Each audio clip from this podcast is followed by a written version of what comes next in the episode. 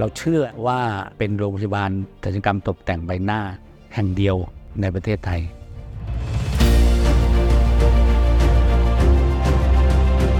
นี่คือกลุ่มแพทย์ที่เอางานนำมาก่อน ไม่ใช่เอาเงินนำมูลค่ามันสูงกว่าราคาเนาะความพึงพอใจมันสูงกว่าราคาคลินิกเล็กๆ รักษาโรคทั่วไปก่อน ชื่อร้านนั้นก็จะเป็นชื่อของอาจารย์พรตทองวันอีกซึ่งอาจารย์เอาชื่อของท่านรวมกับภรรยา ชื่อทีระวันพใสแล้วก็พรตก็เลยเป็นทีรพรในยุคนั้นเนี่ยเราคิดอะไรได้หลายอย่างนะซึ่งเป็นตัวหลักจนถึงปัจจุบันนี้ก็คือการทำเฟสลิฟหรือดึงหน้าด้วยระบบการล็อกนะครับซึ่งมันก็จะเป็นเทคนิคเฉพาะตัว การทำตาสองชั้นที่เคยกรีดกันยาวๆ ผมก็เป็นคิดค้นให้เหลืออยู่แค่ล็อกแผลเล็กๆเซนต์หรือว่าเซนต์ครึ่ง เรียกว่า eye lock ก็ได้ ส่วนเรื่องจมูกแล้วก็เรื่องทำคางทำหน้าผากเราเสริมด้วย fat stem cell ล้มลุกลุกคลานมาประมาณ 30 ปีประมาณเนี้ยนะครับแล้วก็ได้ขออนุญาตเอ่อเปิดการเรียนการสอนตามมหาวิทยาลัย ปัจจุบันนี้ก็มีหลายแห่งนะครับ ตัวหลักก็คือรามาศิริราชก็ได้ขออนุมัติเป็นเป็นบอร์ด เป็นบอร์ดของศัลยกรรมตกแต่งใบหน้า แพทย์ที่มาจากต่างประเทศมาเรียนที่ศรีราชเขาก็กลับไปที่ประเทศของเขาบอกเขาบอกว่ามันมีหมออยู่คนนะ ที่ศรีราชเนี่ยเอาfat เนี่ยมาทำอะไรบนใบหน้า เยอะแยะไปหมดเลยเนี่ยเขาก็เลย ทางมหาวิทยาลัยแห่งชาติของอินโดนีเซียนะฮะให้ผมไปบรรยายในมหาวิทยาลัย เรื่องของเกี่ยวกับการใช้ fat stem cell ก็นั่นเป็นจุดเริ่มต้นที่คนเริ่มรู้จักเรา หลังจากนั้นก็จะเป็นฮ่องกงเชิญ จีนเชิญ เวียดนามเชิญ แล้วก็ไปสิงคโปร์ไปฟิลิปปินส์ไปไปหมดทุกประเทศแล้วล่ะตอนนี้นะครับ ก็มีส่วนด้วยนะครับ แต่ว่าเนื่องจากว่างานสัญญกรรมเนี่ยมันเป็นงานใช้ สกิล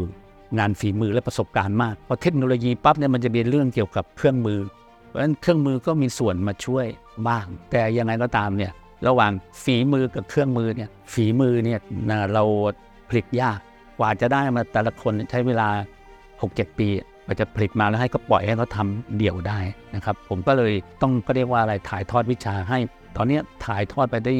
วันนี้ตาบน คนนี้ตาล่าง คนนี้ทำคิ้ว คนนี้ดึงหน้า คนนี้ทำ fat stem cell จมูก fat stem cell นะคือแยกไว้ทั้งหมด มันก็คือ successful team หรือ successor ไปในตัวเสร็จเลย เพราะฉะนั้นเราไม่ห่วงเรื่อง successor เออเราผลิตขึ้นมาเองนะ เราไม่ได้ไปเอาหมอจบใหม่ไปส่งออแล้วก็ไปเรียนเข้าหลักสูตร 3 เดือน 6 เดือนมาแล้วก็ทำเลยไม่ได้กว่าจะได้ทำเนี่ยเป็นเบอร์หนึ่งอะเนาะหกเจ็ดปี กลุ่มคนที่มาใช้บริการกับธีรพรเนี่ยมันจะเป็นกลุ่มที่ค่อนข้างจะมีกำลังซื้อ เพราะเขาต้องการของพรีเมียมโดยผู้ชำนาญ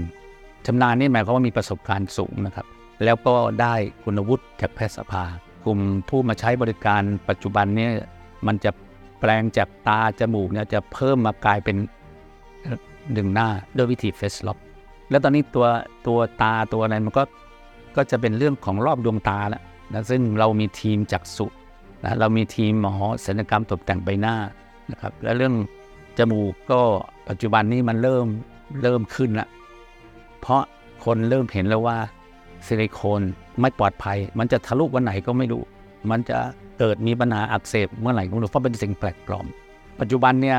ผู้สูงอายุเนี่ยพวกกลุ่มที่ไม่ที่ไม่คิดว่าจะมาก็คือกลุ่มดึงหน้ามากันเยอะเลยนะครับ ส่วนเด็ก ก็อาจจะกระจายไป เพราะว่าตอนนี้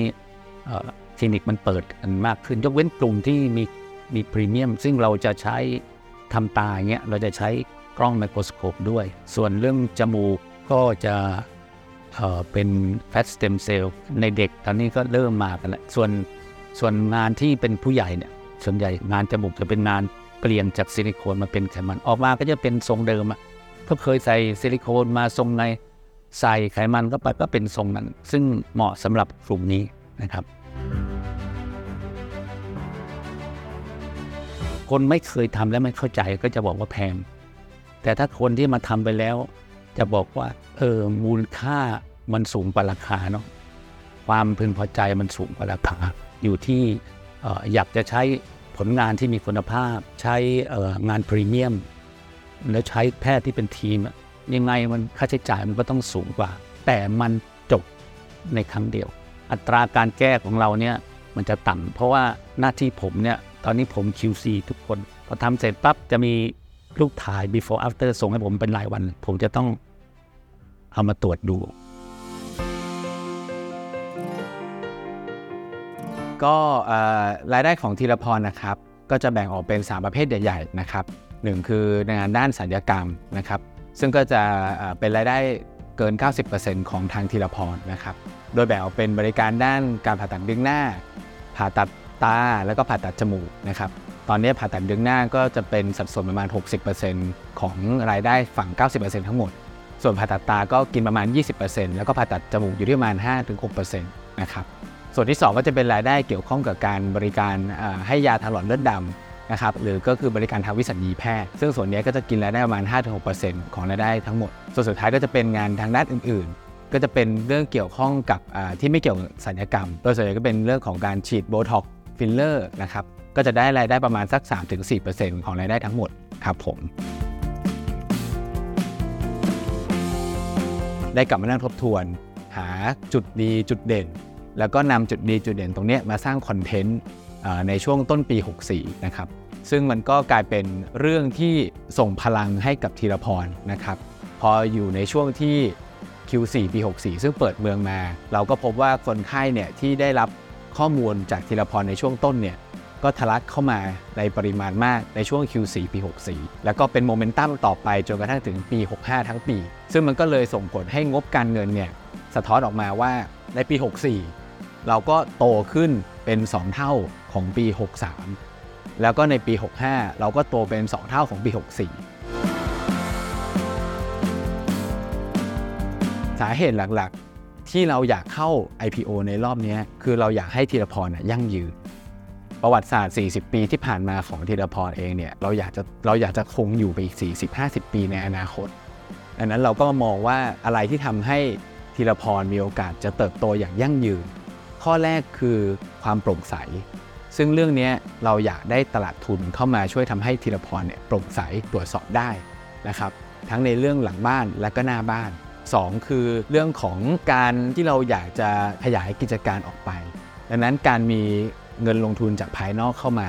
ก็สามารถต่อยอดให้ธีรพรเนี่ยสามารถที่จะขยายกิจการต่อไปได้ ส่วนเรื่องที่ 3 คือเรื่องของการสร้างการรับรู้ในเชิงของแบรนดิ้งของธีรพรเอง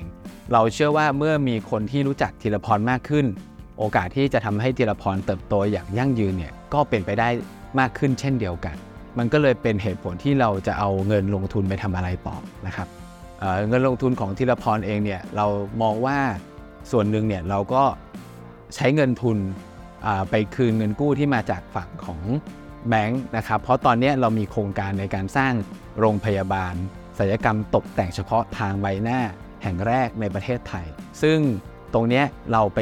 ที่อยู่ที่ปัจจุบันตรงนี้เป็นพื้นที่เช่า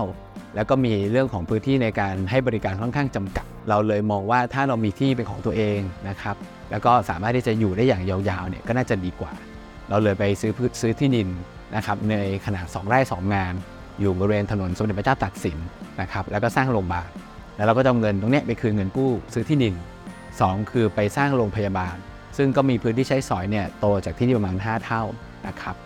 เสร็จแล้วก็ส่วนหนึ่งซื้อเครื่องมืออุปกรณ์ทางการแพทย์ แล้วก็ส่วนสุดท้ายก็เอาไปเป็นเงินทุนหมุนเวียนสำหรับกิจการเอกลักษณ์ของธีรพรเนี่ยมันก็คือออทำงานโดยแพทย์ระดับอาจารย์นะครับเขาเรียกว่าเป็น master นะฮะอันที่สองเนี่ยก็งานที่เราทำทั้งหมดเนี่ยอยาก ให้เขารู้ว่าเราคือ original ในเรื่องของ face lock เรื่องตาสองชั้นนะฮะเรื่องจมจมูกและใบหน้าด้วย fat stem cell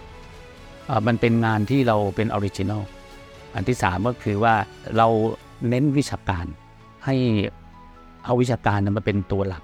อันที่สี่ก็คือต้องการให้คนไข้รับรู้ว่านี่คือกลุ่มแพทย์ที่เอางานนำมาก่อน ไม่ใช่เอาเงินนำ